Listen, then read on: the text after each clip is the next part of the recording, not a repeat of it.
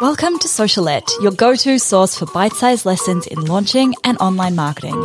I'm your host, Steph Taylor, and I'm a corporate dropout turned launch strategist, helping you launch your digital products simply and successfully so you can reach more people, grow your audience, and become the go-to brand in your space. Want to swipe my signature launch framework? Download my free ebook, The Complete Roadmap for a Killer Launch at stephtaylor.co forward slash roadmap. Now sit back, relax, and enjoy the show. And don't forget to hit subscribe so you don't miss any of my latest episodes released every Monday, Wednesday, and Friday. Hey, welcome back to Socialette. This is episode 462, how to plan your launches for 2022. So planning out my launches for the year ahead is probably one of my favorite things to do. It sounds a little bit weird, I know, but I love just seeing out on a calendar this is what I'm going to be working on each month. It helps to give me a little bit of focus. It helps to give me some goals to reach for. And it helps for me to know what I'm working towards at any one point. Otherwise, I end up kind of aimlessly just running my business, not really with any focus or direction in mind. So I highly would recommend that if you're planning on launching even just once in 2022, that you set aside some time to plan out the launch dates so that you know, okay, this is what I'm working towards. This is what I need to be doing at any point in time. All right. So my first step in planning out my launches for 2022 I would always start by getting a large calendar or a wall planner, something that you can scribble on. The one that I bought was you could write on it with a dry erase pen, which was great because I moved quite a few things around based on when I wanted to fit in holidays, when I wanted to fit in different products, etc., etc. So if you can get one of those, that's awesome. Otherwise, you can download some awesome PDF calendars online. I'm sure there'd be loads of those if you search for them on Google. And then you can scribble on them if you've got an iPad or even just in a PDF editor on your computer. So we want to have a calendar so we can see exactly what, what dates we're working with, how many weeks we've got, because sometimes there's, you know, like a five week month that just throws us off. Once you've got that calendar in front of you, your next step is to block out anything that is already set in stone. So anything you've committed to, any holidays that you've booked, any deadlines, any client commitments, anything that you already know you're giving your energy elsewhere and that you can't, you can't change or that you don't want to change. Right? So anything like that, block that out next because these are now your, these are your little confines that we have to work within. And that's good. We want to have these confines. Then I want you to think about intentionally designing your year. So for me, I know that I have this two week hike that I want to do through the Northern Territory in winter. It has to be done in winter because otherwise it's too hot.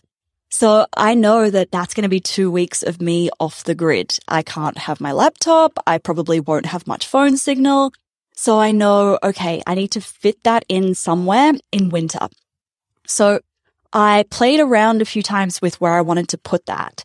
Um, based on where my launches were going to be and based on what else I was going to be doing in my business. So when you intentionally design your year, put in particular holidays you want to take. If you want to take every Friday off, cool. Block your Fridays out. This is about you. Like you started your business to have that freedom to do what you want to do when you want to do it. So I want you to get clear on what is it that you want so that you can make time and space for that in your calendar. Rather than letting your year happen to you, we're intentionally setting yourself up for the year. Okay. Then the next step, I want you to look at your calendar quarter by quarter. So I try to have a rough plan for the entire year, but I don't stick to it as much because so much can change. Like I 2020 was the first year that I really did a solid plan for a whole year. And by halfway through quarter one, everything had changed.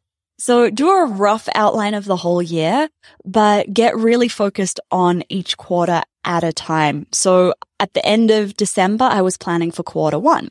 Towards the end of quarter one, I'll be getting really deep into quarter two. Um, I do really like to know though a year in advance when I'm going to be opening and closing doors for Launch Magic, when I'll be teaching it, so that I can plan my year around it. So I know I can go off the grid now or I can't go away here. And I, it's good to know those spaces. So once you've filled in those cart open dates for your major one launch, two launches, three launches, however many launches you're doing, um, I want you to put in those cart open dates. So, you know, doors open, doors close. Once you've got those dates, block out seven to 10 days before that as webinar promotion time.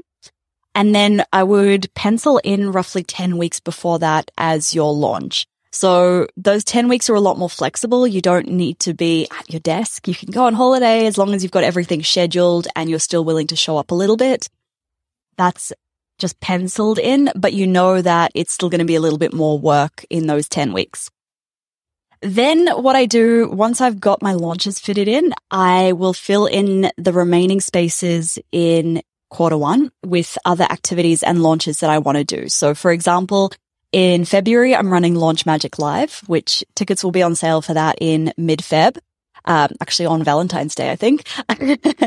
so we'll have tickets available for that in mid Feb. And then I know, so I'm doing that in mid Feb. I know in March, I'm launching my course, Boost Your Brand Superfans. So cool. That's my quarter one filled up. Quarter two, I know I'm doing another launch magic launch, but when I get closer to quarter two, I'll see how I'm tracking with everything else. I'll have a look at the spaces and see if I can fill in a few other little fun activities in between there, but I'm not going to plan it down to a T just yet. As I go through the year, I will pretty much always have new ideas that I want to implement and I just fit these in around my major launches. But for me, my two launch magic launches each year, those are the biggest things that I do in my business. So I always want to make sure that I have 100% focus while I'm launching launch magic. And I would encourage all of you, even if you're still working on client work, I would encourage you to block out your one or two, however many big launches you have. Treat that like it's gold. It cannot be moved. It's an appointment in your calendar that has to be there and it's a priority in your business. I think where a lot of people get stuck with launches is they don't realize that it is a major project, that it's supposed to be a lot of work. And they start doing it and they think, oh, this is too much work. I can't fit it in. I've got all these other priorities. But the problem is that if you don't prioritize it, you are never going to find the time to do it. So then once you've got all of those dates locked in, planning your content for the year becomes a lot easier so in those 10 weeks before your launch, you're sharing content that's strategically designed to get your audience to where they need to be to be ready to buy from you. I don't recommend doing a million different launches. I really don't because you end up, you end up exhausting yourself. And I don't recommend launching a lot of different products either. You know, three or four would be a lot. Anything more than that, you don't need to worry about doing that. Um, anything more than that, you're going to end up confusing your audience, exhausting yourself. But yeah, absolutely launch the same product more than once. I launch Launch Magic twice a year. I have Boost Your Brand Superfans coming in March, which I'll be launching multiple times a year.